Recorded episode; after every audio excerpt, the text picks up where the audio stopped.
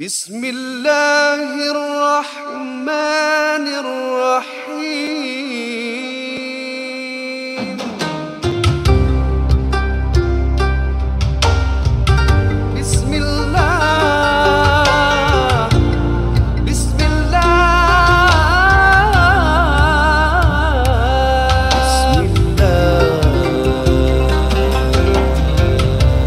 Assalamualaikum warahmatullahi wabarakatuh. Terima kasih sekali lagi kepada semua yang sudi mendengar NJU ni yang yang Waalaikumsalam. ni? Kira lambat dah. Dah jawab, Din dah jawab. Ustaz tak jawab ke salam? Waalaikumsalam. Masya Allah Ustaz bukan saya nak ingatkan ni Ustaz jadi saya segan juga. Um, Okeylah podcast ini dia bukan khas semua keluar. Ha? Okey, terus terus. Oh, nak suara aku ke? Ya, ya, ya. Ya, Bila podcast- lagi? Ya. Podcast ini dibawakan khas kepada anda oleh uh, sabun NJU Nazif hmm. yang berkuasa sabun yang berkuasa daun bidara. Hmm. Ya, hari-hari sabun harian kalau kita pakai ni kita berwangi. Betul. Kebersihan tu penting kalau kita nak solat dekat luar pun penting. Hmm. Eh, jaga kebersihan tu terlebih dahulu. Hmm. Beli satu botol harga 12 dolar 50 sen saja. Hmm. Kalau korang uh, belanja lebih daripada 60 dolar, penghantaran adalah percuma. Nak buat tempahan, menyusuri laman www.nju.sg garis miring shop. And now it's on to the show. Of course.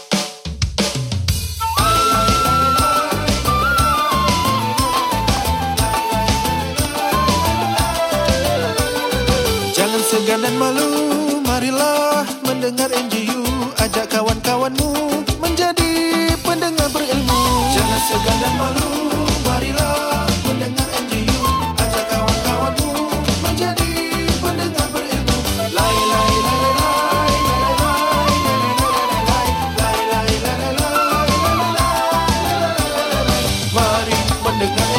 Selamat kembali dalam uh, podcast NJU hmm. Non-Judgmental Ustaz Mm-mm. Non-Judgmental Ustazah Non-Judgmental Ummah Non-Judgmental UNI Hmm. Dan uh, you know We discuss a lot Dan bagi uh, teman-teman pendengar Sekali lagi ucapan selamat datang Terima kasih kerana mendengar Mm-mm. uh, Dan bagi golongan asatiza juga Yang kadang-kadang mendengar juga Kami ucapkan terima kasih Atas uh, semua yang telah pun anda korbankan Ya. uh, untuk memartabatkan agama Islam. Uh, we appreciate you daripada golongan manalah sekalipun Mm-mm. kan uh, daripada uh, masjid mana seumpamanya ada yang mendengar sekadar untuk uh, men- mendalami uh, dan mengetahui tentang isu-isu sosial yang berlaku Mm-mm. dan kita ada Ustaz Nuzan untuk memberikan pencerahan dalam masa yang sama juga pencerahan uh, Ustaz Nuzan uh, berdasarkan pengalaman dan juga berdasarkan uh, nas-nas agama yang beliau telah pun dalami uh, sepanjang kehidupan dia sebagai seorang ustaz dan naib kadi lah Yeah. dan mungkin ada di kalangan pendengar dia mempunyai pandangan yang berbeza mempunyai mungkin uh, dalil yang berbeza Mm-mm. pemahaman yang berbeza sekalipun uh, feel free to disagree kami di sini uh, bu- bukan oleh kerana Ustaz Nuzan cakapkan sedemikian it becomes a word of law dia pun bukan majlis fatwa so you get what I mean Yeah. so um, anggaplah ia sebagai satu diskusi Mm. uh, feel free to agree or Yeah. disagree dan uh, mempunyai uh, your own discourse by all means that's the whole point untuk kita adakan uh, perbincangan seperti ini kan Yeah. um, dan bercakap mengenai perbincangan kita dalam dunia yang mana banyak perbincangan yang berlaku sama ada perbincangan yang hangat, yang rancak, yang relax, low key dan seumpamanya dan banyak perbincangan ini berlaku menerusi media sosial, uh, menerusi warkah-warkah yang ditulis, menerusi blog post. Masih ada Hmm. blog lagi ke? Okay, ada kot kan. Mm, sikit-sikit juga. Uh, menerusi TikTok even some people are uh, making use of TikTok I've seen certain influencers yang uh, you know spreading the deen of Islam and I think it's fantastic what you're doing continue sebab aku rasa uh, I'm not brave enough to do that Mm. dan korang memang luar biasa lah teruskan apa usaha-usaha yang baik uh, dan juga terbaru um, berkenaan dengan uh, this there's this particular book that was banned and I thought mungkin for the sake of discussion I bring it forth uh, kepada Ustaz Nuzan I don't know whether you're aware Okay. uh, uh, baru-baru ini this uh, IMDA ada um, ban one book lah this publication yang bernama Red Lines Political Cartoons and the Struggle Against Censorship Mm. Uh, disclaimer saya belum lagi membaca buku, buku ni um, tapi apa yang menjadi isu dan saya lihat di akhbar adalah IMDA iaitu badan berkanun yang sebenarnya membuat um, Penyaringan. sensor, uh, penyaringan censorship berkenaan dengan certain publications Mm. di Singapura ini uh, Singapore is an anomaly lah nak berbanding dengan negara yang lain. We have a high concentration of uh, Chinese individuals and people here in Singapore, Melayu 13%, majority are Muslims, and then Indians about 8%. And that's the racial makeup. And religion punya makeup pun ada uh, world uh, country-wide punya census yang dikeluarkan oleh Straits Times recently, berapa peratus Buddhist, berapa peratus. So it's really interesting because we are able to live in harmony. Of course. Uh, and certain instances of macam perkara-perkara yang sensitif yang mungkin uh, that aggravate certain racial lines, you'll see it being viral, Mhm. it being called out. And I have to admit, uh, I'm proud saya berbangga tinggal di Singapura because sometimes certain instances of racism, contohnya bila kita nampak menerusi screenshot, mereka viralkan and I see the responses, I'm encouraged sebab saya tahu like ada kalanya contohlah uh, satu isu yang seorang uh, wanita Hmm. eh uh, yang ber, berhijab konon uh, dikatakan uh, was uh, harassed Hmm. uh, because of her religion. Hmm. Ramai netizen keluar backup Betul. dan netizen yang backup bukan saja Tak golongan Islam, dan ah, tak kira agama. bangsa. Nasi macam uh, individuals berlainan agama juga stood up for it. I think that's really special. Betul. Apa yang kita ada bila kita banding dengan negara yang lain, negara lain dia envy tau Hmm. apa yang kita ada di Singapura ni Mm. dia jealous dengan apa yang ada sebab uh, ada kalanya di kalangan mereka mereka lihat bila agaknya negara aku boleh jadi macam ni eh? Yeah. ha. Hmm. sebab mungkin they have their own religious enclaves ataupun racial enclaves dan seumpamanya. And of course it will be naive untuk kita berfikir uh, kestabilan uh, the freedom to practice religion di sini ada sebab ia ada. Tidak.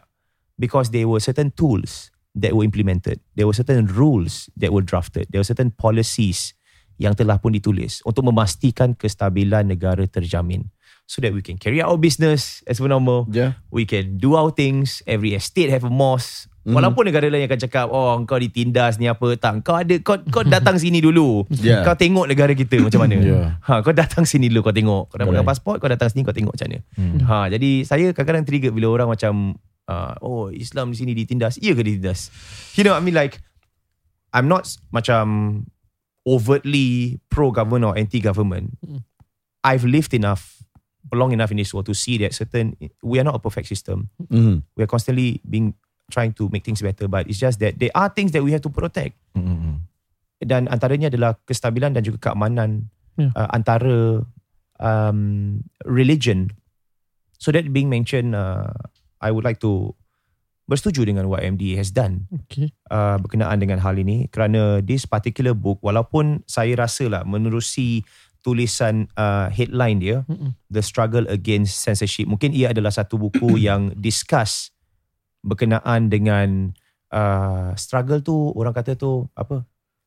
Satu perjuangan eh. Oh, Struggle. Yeah. untuk kira perlu ke a publication be overtly censored. Hmm. Sebab saya faham um, ideologi daripada Amerika Syarikat, ideologi barat dan saya tak cakap semua ideologinya adalah uh, tak betul. Ada beberapa ideologi yang saya boleh resonate with, saya boleh faham.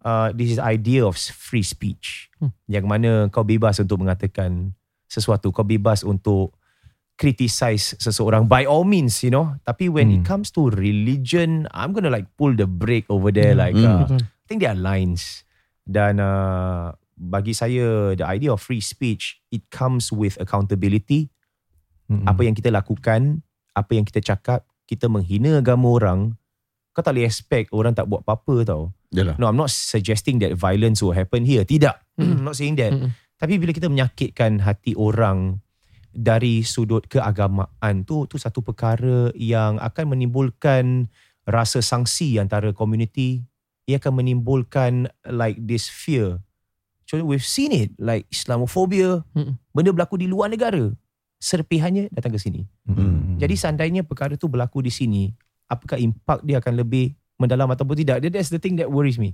so this publication walaupun dalam perbincangan berkenaan dengan censorship it has included photos dan juga pictorial punya references berkenaan dengan uh, like if you remember ada satu uh, komik Charlie Hebdo Yeah.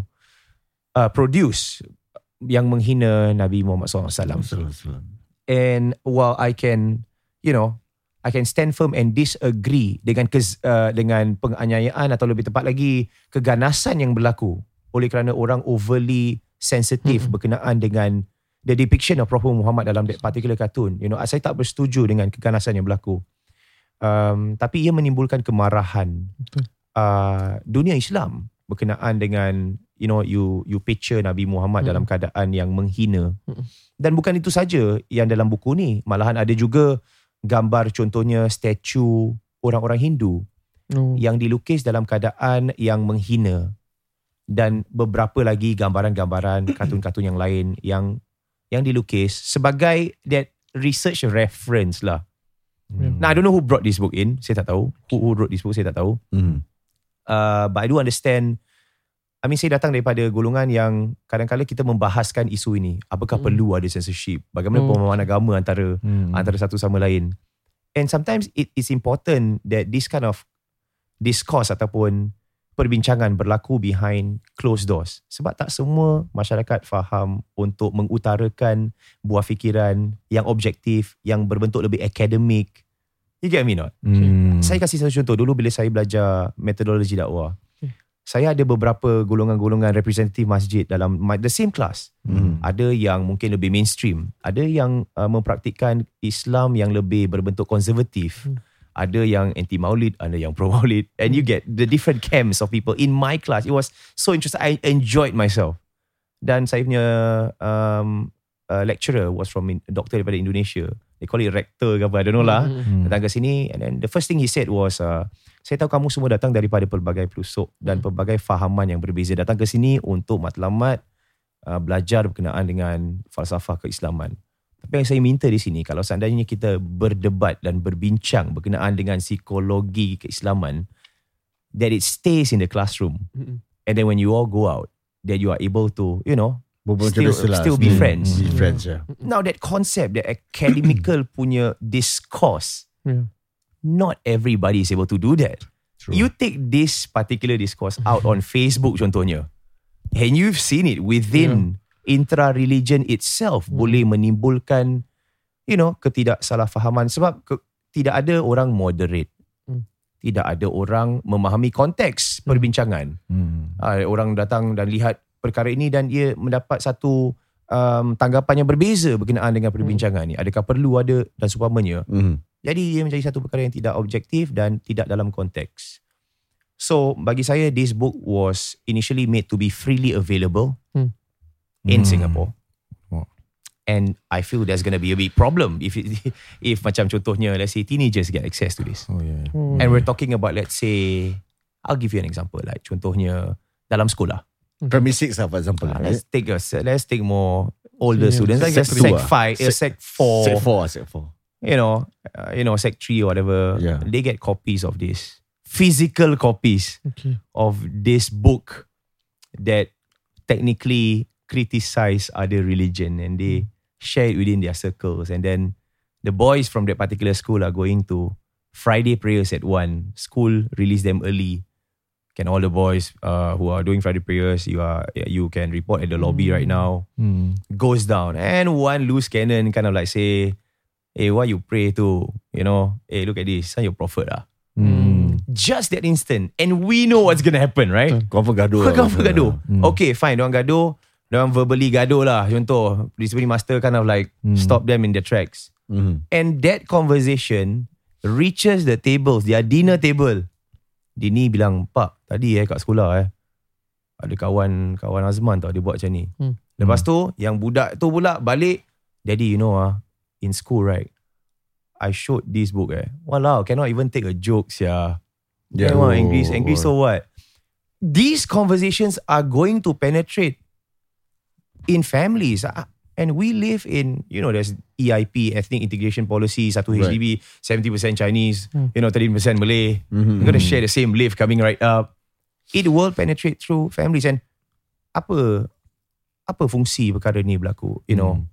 Like you want to keep your discussions academic, then keep it academic, man. Why do you have to allow for this to be publicly available In public lah. in Singapore? There are repercussions to this. Yeah. There are repercussions to this. If let's say satu satu um, kekacauan yang berlaku di sini, who's going to be responsible? Are the people who bring this book going to be responsible? Limit-limit mm. cuci tangan je. Lepas tu Ah, siapa yang kena buat kerja? Polis kena buat kerja datang and all that kind of thing. Yeah. You know, this is uh, you know, uh, a country's resource. Hmm. You get what I mean? Like Hmm. every time I feel people want to stroke things one way, Hmm. th- they must realize that it comes. Dia akan you twist like a reality in fabric. It's gonna come back to you. Hmm. Benda-benda ni is not without repercussions. Yeah. And I feel this is important. I might I might feel old school or whatever, whatever it is lah. Sebab bagi saya, um, this sort of things have no place here in Singapore. We have we have worked too hard, too hard siap. to be where we are and to allow for something like this untuk menimbulkan the slightest disturbance that can actually, you know, it can snowball to a lot of things, especially with the advent of social media, Hmm. in TikTok, in YouTube, Betul. people are allowed to do their own content, Hmm. and then statuses on Facebook. Oh my gosh, can you imagine the shitstorm? Hmm. Saya tak tahu. I mean like, uh, adakah saya FUD, fear, uncertainty, doubt?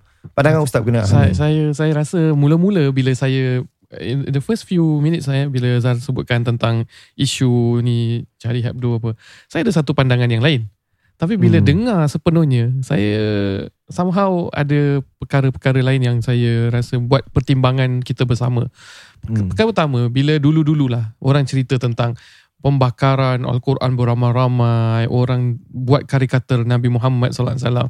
Even apa dulu ada Jit Wilders ke apa kan dulu cerita tentang apa Mm, misconception yang ada dalam Islam agama seperti ini. Saya pernah menenangkan uh, jiwa-jiwa yang membara pada ketika itu umat Islam dengan Mm. menyatakan uh, saya kasih uh, analogi seorang ada basikal tua. Mm, mm, Dulu eh saya cakap ada basikal tua. So dia simpan basikal tua ni. Dia tak gosok, dia Yeah. tidak kayuh, dia simpan di bawah rumah. Hmm. Jadi lama kelamaan basikal bukan hanya berabuk, bukan hanya tayarnya pancit, bukan hanya apa namanya ta- Berkarat. talinya berkarat semua. Hmm. Mm. Tapi ada orang mencuri basikal tu, dia bising-bising, dia marah-marah. Saya dulu kasih orang analogi seperti ni. Maknanya kamu dengan sunnah Nabi Muhammad sallallahu alaihi wasallam ada banyak kamu tak perjuangkan, kamu Hmm. tak amal, kamu tak ini. Tapi bila orang menghina nabimu, kamu terus marah-marah dan bertindak lebih daripada sepatutnya sehingga membawa pada apa keganasan itu satu benda yang salah. Mm. Dulu saya fikir macam tu. Tapi bila saya tengok keadaan dunia berlaku yang bagaimana cintanya seorang umat kepada Nabi Muhammad sallallahu alaihi wasallam Mm. Bagaimana sejarah sebelum Charlie Hebdo pun sejarah dulu mereka menyatakan kami akan uh, bawakan pasukan kami di hadapan uh, apa tempat kamu kalau kamu menghina nabi kami. Dan saya mula percaya bahawa perkara seperti ini adalah satu perkara yang besar, Mm. sensitif Ya, ya. kan? Satu perkara besar yang sensitif. Lebih-lebih lagi Nabi SAW menyebutkan satu konsep yang paling mudah eh? Mm, mm. uh, yasubbur rajul abar rajul fayasubbu abahu wa yasubbu ummahu. Kamu menghina mak bapak seseorang, kamu akan menghina mak bapak kamu sendiri maknanya. Mm, mm, mm. Maknanya orang akan hina balik kutuk balik mak bapak kamu. Ataupun Yeah. dalam ayat Al-Quran wala tasubbul ladzina yad'una min dunillah fayasubbullaha adwan bighairi ilm. Maksudnya Hmm. jangan kamu memaki menghina sembahan selain daripada Allah kerana ia akan memaki Allah Subhanahu taala Hmm. kan Hmm. itu secara jelas Nabi SAW berikan garis panduan tentang penghinaan kepada agama tak kiralah agama mana pun dan semua agama uh, mengajak kepada kebaikan Mm. kan dan apabila saya dengar tadi sejauh mana repercussion sejauh mana nikmat yang kita lalui perjuangan nikmat uh, pengorbanan untuk membina satu negara yang walau sek- walau sekular Mhm. tapi dia ada satu uh, satu keunikan di mana setiap bangsa, setiap agama saya dapat praktikkan diri saya sebagai seorang Islam. Ya. Mm. Jiran saya, jiran saya datang rumah saya hari raya, you Ya. know, beragama lain. Uh, kemudian apabila waktu azan kita dapat solat dan orang akan fikirkan oh azan tak boleh keluar bunyi but Hmm. the substance of azan is there kan Hmm. orang datang ke masjid masjid kita makmur dan dalam masa yang sama kita bila uh, apa ada ada kewafatan daripada bangsa lain kita datang ziarah Ya. dekat bawah blok ada orang kahwin dengan ada orang meninggal dunia kita dapat Hmm. bertoleransi ini inti daripada agama untuk kita dapat hidup this is humanity before even belief agama Islam membawa kepada kemanusiaan kepada toleransi Mm. dan ini dapat kita lakukan tau dekat Singapura Hmm. tapi apabila perkara-perkara seperti penghinaan, penistaan kepada agama berlaku Hmm. dalam bentuk akademik ataupun bentuk apa, kita kalau biarkan dari sudut kepimpinan lah eh, Mm-mm. khususnya saya pun memuji jugalah ah, ke- sudut kepimpinan mengambil tindakan-tindakan yang sewajarnya. Kalau dari sudut layman kita boleh cakap tak apa sabar je. Apa namanya? Hmm. Yang dia draw tu bukannya Rasulullah pun. Rasulullah Ya, bukan ya, macam ya. tu. Ya. Rasulullah bukan bersifat macam lukisan mereka. Kita boleh ambil itu daripada sudut diri kita secara Mm, peribadi. mm, mm, mm. Tapi dari sudut kalau kamu diamanahkan menerajui keamanan Hmm. yang sudah sekian lama berlaku dalam demograf ataupun dinamika berbeza bangsa dan dapat Hmm. mempraktikkan dengan baik, saya I wouldn't take a chance tu juga. Yeah. Saya akan a, as a pastikan. leader lah. Yeah, Ya. that, that is a a risk. Itu Yeah. yang yang saya maksudkan to Mm-mm. to to make it readily available for all. Is it's a risk. Um, bermaksud we cannot afford that. Betul. Yes, well generally I can say I'm the sort kau boleh have like a theological discussion dengan aku Mm-mm. dan kalau kau tak bersetuju dengan Islam kalau dulu kau nak hina uh, hina Point. agama aku aku okay aku tak ada masalah sebab Yeah. aku tahu aku Yeah. I know how to debate balik tapi Mm. make sure aku, be- aku debate balik kau boleh kau boleh ambil tau Hmm. ha, tapi at the same time not everyone is is like me Yeah. Yeah. you know okay, ada kematangan yang berbeza Yeah. reaksi yang berbeza Yeah. like to to get that chance are, are we willing to risk it all wow it's a gamble man to allow for this then uh, let's let's not take that chance And, and, and dia bukan hanya daripada sudut uh, apa kita tidak ambil risiko je. Dia dari Mm. sudut perundangan. Yang kita bincang mungkin dalam skop kita debate dalam perbincangan kita yeah yeah yeah dalam perbincangan akademik tapi untuk kita gubalkan sebagai perundangan yang membenarkan setiap orang dari semua lapisan dan spektrum itu tindakan untuk apa meng, apa menyekat uh, dan uh, ban perkara ini adalah satu tindakan yang mesti dibuat Hmm. bagi saya wajar dibuat dan saya uh, menghargai I sekali mean, tersebut. sa- saya cuma nak empower our listeners especially yang mendengar ada yang muda, ada yang berusia, ada merupakan ibu ayah dan saya lihat semua sebagai pendakwa sebenarnya. Semua ada ada role, ada you are ambassador of the religion. Tak kisah kalau kau tak ada ERS sekalipun, kau seorang ibu ataupun ayah, Yeah. kau ada anak dan sebagainya, kau akan jumpa orang-orang lain, jumpa your cousins and all that. You have to speak good things dan memahami situasi yang ada. Uh, which means sometimes people will say, oh, kita envy dengan free speech yang ada di negara lain, di negara barat. Contohnya Amerika bagus eh. Kita boleh free speech, tak ada masalah. Semua boleh bentangkan dan sebagainya. Hmm. Bagus eh France eh. Dia mempunyai this particular uh, falsafah yang mana kita boleh criticize agama secara terbuka. Ada yang mengatakan bila kita kita beranikan diri untuk criticize, ini bermaksud kita lebih terbuka. Tapi kita lihat sebab benda-benda yang jelek Hmm. lazimnya tidak kita ingin lihat. Kita lihat kepada ideologi Mm-mm. uh, kebebasan untuk bercakap apa saja Hmm. tanpa mengira consequences yang berlaku mungkin di Perancis. Tapi tahukah anda macam mana keadaan uh, perkauman yang berlaku di sana? Ya. Kita tak ada macam um, communities yang mana golongan warga Islam dan warga uh, mungkin yang lebih sekular Mm-mm. dalam satu neighborhood yang aman. Betul. There are certain clashes, there are certain districts, Betul. certain neighborhoods hanya golongan komuniti orang Islam berkulit gelap. Mm-mm. Contoh, Hmm. certain communities yang ada adalah warga Islam uh, asalnya orang Arab. Certain communities orang berkulit putih. Hmm. Certain macam ghettos, their house mungkin orang berkulit hitam dan sebagainya. That is how they live their Hmm. life. Mm-mm. Keadaan mereka hidup di sana berbeza tau dengan keadaan apa kita Yeah. even di Yeah. UK sekalipun, you know there's blatant racism that's happening. There are certain districts where the locals will tell you, "Hey, don't go to that neighborhood. Hmm. It's a racist neighborhood." Hmm. Do we have that here in Singapore? Do we have macam Eh orang Melayu jangan pergi Chinatown tau Chinatown sana racist Hmm. Kau nak pergi kau pergi Tak ada masalah Ya. Eh kau jangan pergi Gelang tau Sana orang Muslim eh Dia tak boleh pandang orang yang Sembah selain Allah tau Ya. We don't have that We don't have that Hmm. So open your eyes Dan- di, di, di, eh, Contoh Amerika Syarikat You know uh, a, a country that prides itself uh, With with free Freedom of speech How polarized their country is Correct. their protest that happens for for you know different locations berkenaan their Black Lives Matter movement over. Hmm. Can you imagine if such things happen here in Singapore? Who's going to be accountable for things that happen over here? Hmm. Little India punya riot je kita Ya. dah menggelacak. Dah bersifat. Ah, Kau faham tak? Ya. Kadang-kadang kadang-kadang ada ada suara-suara sumbang kata macam mana tahu. Kata macam "Ah, kenapa kita dimomok-momokkan dengan kestabilan dan keharmonian ni? Kita we're doing good. Padahal mereka tak tahu di sebalik kestabilan dan It's a lot kefahamannya of ni work. Ya, ada. Kan?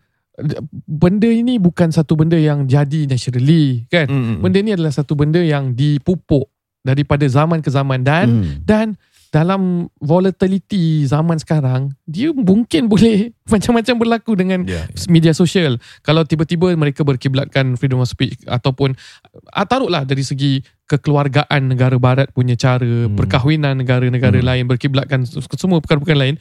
Satu sudut aja mereka pandang tapi mereka tak lihat uh, yang negatif daripada institusi keluarga mereka yang rapuh daripada kemasyarakatan mereka yang ni. Uh, kita bukan buat perbandingan sesukanya tapi hmm. yang saya nak sampaikan bukan kita buat perbandingan negara lain oh tak bagus negara kita bagus tidak. Tapi yang ingin saya sampaikan kita tinggal di Singapura kita ada keunikan sendiri kita ada cara kehidupan kita sendiri kita ada permasalahan sendiri cabaran kita sendiri dan undang-undang kita sendiri demi kemaslahatan diri kita sendiri uh, sebelum buat perbandingan What's your that? Yeah. Sorry, I got a bit emotional. But Yeah. I love my country, man. I alhamdulillah will claim I love my country, man.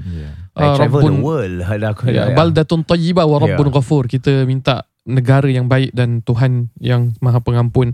Dan alhamdulillah lah ah, Hujan ibu bapa emas di negara orang, hujan batu di negara sendiri lebih baik negara di sendiri. negara sendiri. Lebih baik hujan emas di negara sendiri juga. Hmm, Amin. Itu adalah rug pull. sorry, sorry. Ya, tapi alhamdulillah. alhamdulillah. Kita ada Ah, satu soalan sekarang terakhir ni. Sorry. Uh, sekarang Sorry, ni kita eh. Sorry, kita aku teruskan diskusi tapi diskusi tapi is uh, good uh, good uh, ya, terserius Ah. sikit lah eh, dah pagi-pagi ni. Ya.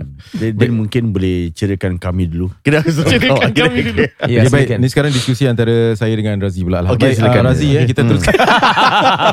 oh, tadi dia? bagus lah. Ni perbincangan intelektual eh antara Ustaz Nuzan dengan uh, saya sangat luar biasa. Perbincangan biasa. Ya, ya. Ni saya belum masuk lagi sebenarnya. Okey, baik. Okay, kita teruskan dengan Dr. Din. Ya, Oh, baik. Dr. Ni, Din ini style. eh. tukar-tukar soalan lah. Ni kita uh, santaikan sikit. Tapi saya rasa dia, ni dia ikut cari ideologi lah dia. Ya.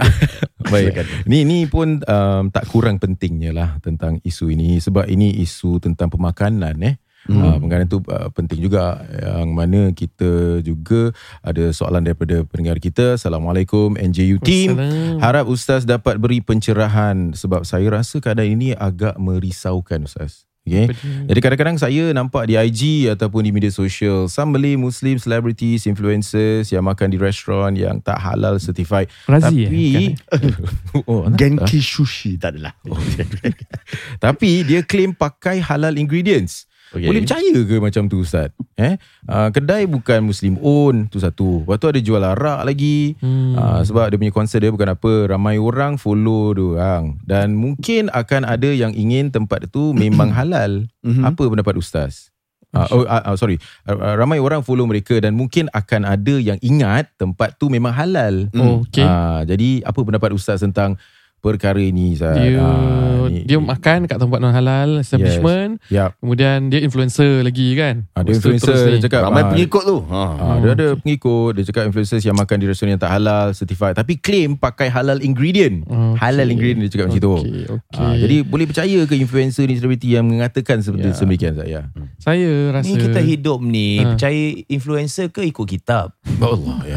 betul betul betul that, that's my sentiment actually okay dulu ataupun bukan dulu lah mungkin di di tempat lain orang akan jawab sesemudahnya gini orang akan jawab uh, apa uh, banyak lagi tempat halal duduklah tempat halal Halal, kan ya.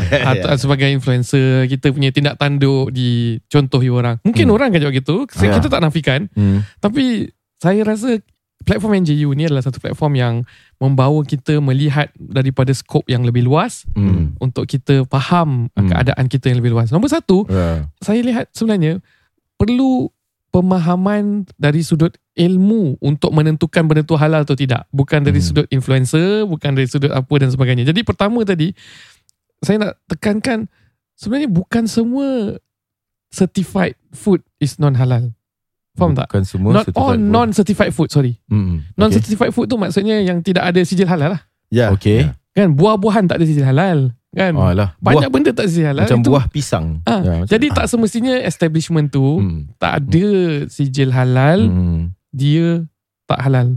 Ya, Itu betul. kita kena faham dulu. Hmm. Ya, So bila dia duduk kat tempat yang ada restoran yang ada tak ada sijil halal, hmm. adakah makanan dia semua tak halal? Tidaklah. Hmm, betul. Kan? Ya. Berapa banyak restoran yang tidak ada sijil halal tapi makanan dia halal. Tu nombor satu dulu. Hmm. Nombor dua, kita alhamdulillah lah kita ni non judgmental ummah. Hmm. so kita jangan judge kan. Mungkin dia dia memang orang tu dah check kan. Influencer tu dah check. Dia sebagai influencer mesti dia ada carry some responsibility juga kan. Yeah. Ah, mesti dia dah check. Takkanlah aku nak pergi post apa benda yang tak aku nak nak tunjukkan orang makan kita baik sangka juga. Hmm. Mungkin chef tu kawan dia. Ada macam-macam kemungkinan.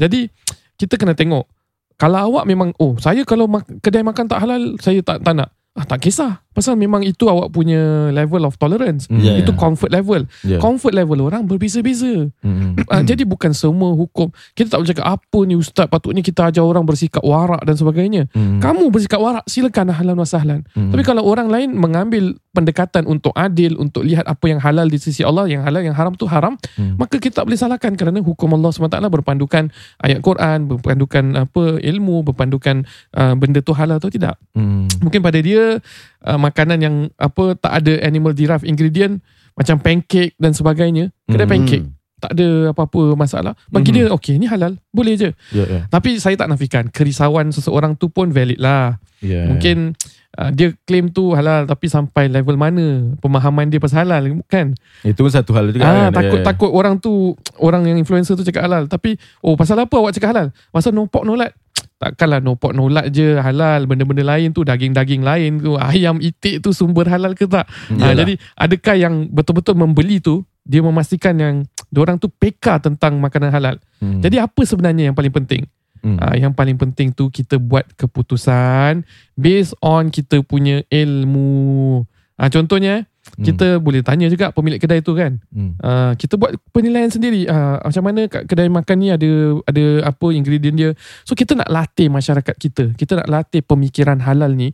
Dia bukan hanya saja sijil, dia bukan hanya influencer, dia bukan hanya no pork no lard. Tapi kita due diligence, kita tanya, kita ambil ilmu. Kalau kita pergi dekat mana-mana kat negara mana pun kita senang untuk hidup sebagai orang Islam Hmm. dan dia bukan jadi satu beban but at the end of the day we are responsible for what we eat um, jangan ikut-ikut orang tapi jangan suka kecam-kecam juga orang kan. Yeah. dan dan inilah satu perkara yang saya rasa untuk kita maju dan uh, lebih orang kata matang Hmm. dalam memikirkan melihat perkara yang halal Saya pernah start dulu saya Fortune Secondary School nak balik rumah saya selalu pass by Woodland Stadium. Hmm. Sana ada satu kedai roti Ustaz. okey so Jual air.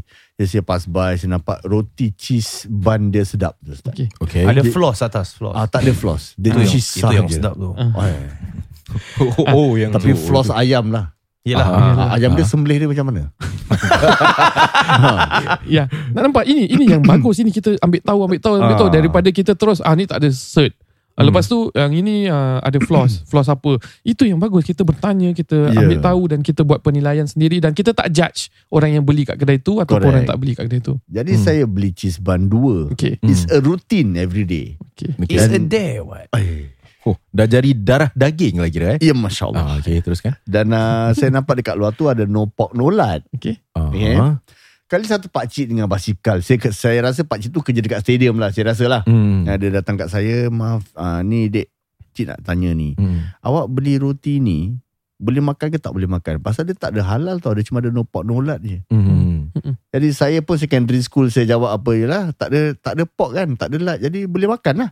Okay. Yelah tapi tak ada halal. Hmm. Tapi tak ada pork, tak ada lard. Mm-mm. Tapi tak ada halal. Mm-mm. Yalah cik, tapi tak ada pork, tak ada lard. Dah, dah terjadi gitu Dah pula. repeat lah. Hmm. Dah terrepeat pula. Ah, jadi Ah, Jadi of course lah Masing-masing ada Ada dia punya approach Dan ada dia punya concern Yang makcik punya concern No pork no lard tu Maknanya uh, uh, Yang awak punya concern kan No pork no lard kan uh, No Ah, pork no pakcik lard punya concern. Ah, okay. Saya tak ada apa lah. Saya dah rembat je. Cheese bun tu sedap. Hmm. Saya beli Makcik tu cakap apa Tak ada apa Ah, tapi tak ada sijil halal. Tak ada sijil halal. Okey, Ah, pasal- Dia, dia letak rompak nolat dia. Ya pasal bagi beliau itu satu jaminan Ah. uh, bahawa semuanya halal.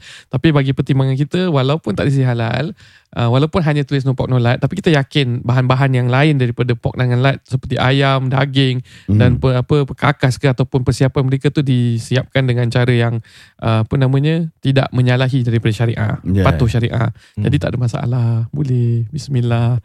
Uh, itulah dia yang kita nak tekankan uh, kematangan. I think satu hari ya nanti saya ada ada friends tau yang Hmm. yang tak tahulah ni kalau sempat ke apa saya ada friends yang InsyaAllah. daripada halal punya department. Hmm. Ah, mungkin kalau you all okay saya Boleh panggil sembang-sembang dia dengan ke dia lah. Panggil lah, ke tak ada masalah. Ya, ya. InsyaAllah nanti saya kena tanya dululah. Ya, Baik. mungkin dari situ kita boleh tanya macam-macam lagi. InsyaAllah pada masa akan datang saya kira. InsyaAllah. Allah. Baik muslimin muslimat yang kami muliakan terima kasih kerana mengikuti kami dalam rancangan NJ kali ini dan uh, jangan lupa untuk mendapatkan uh, sabun Nazif sabun untuk pembersihan jiwa dan raga anda kulit anda dan sebagainya kita nak wangi-wangi kita nak bersih-bersih itu juga yang disyorkan oleh agama Islam juga Allah. dan uh, jangan lupa kalau kita beli satu belilah untuk mak ayah kawan-kawan dan sebagainya. Hmm. kerana satu botol harga 12 dolar 50 sen. Dan uh, kami syorkan kalau beli lebih daripada 60 dolar pembelian itu penghantaran adalah percuma.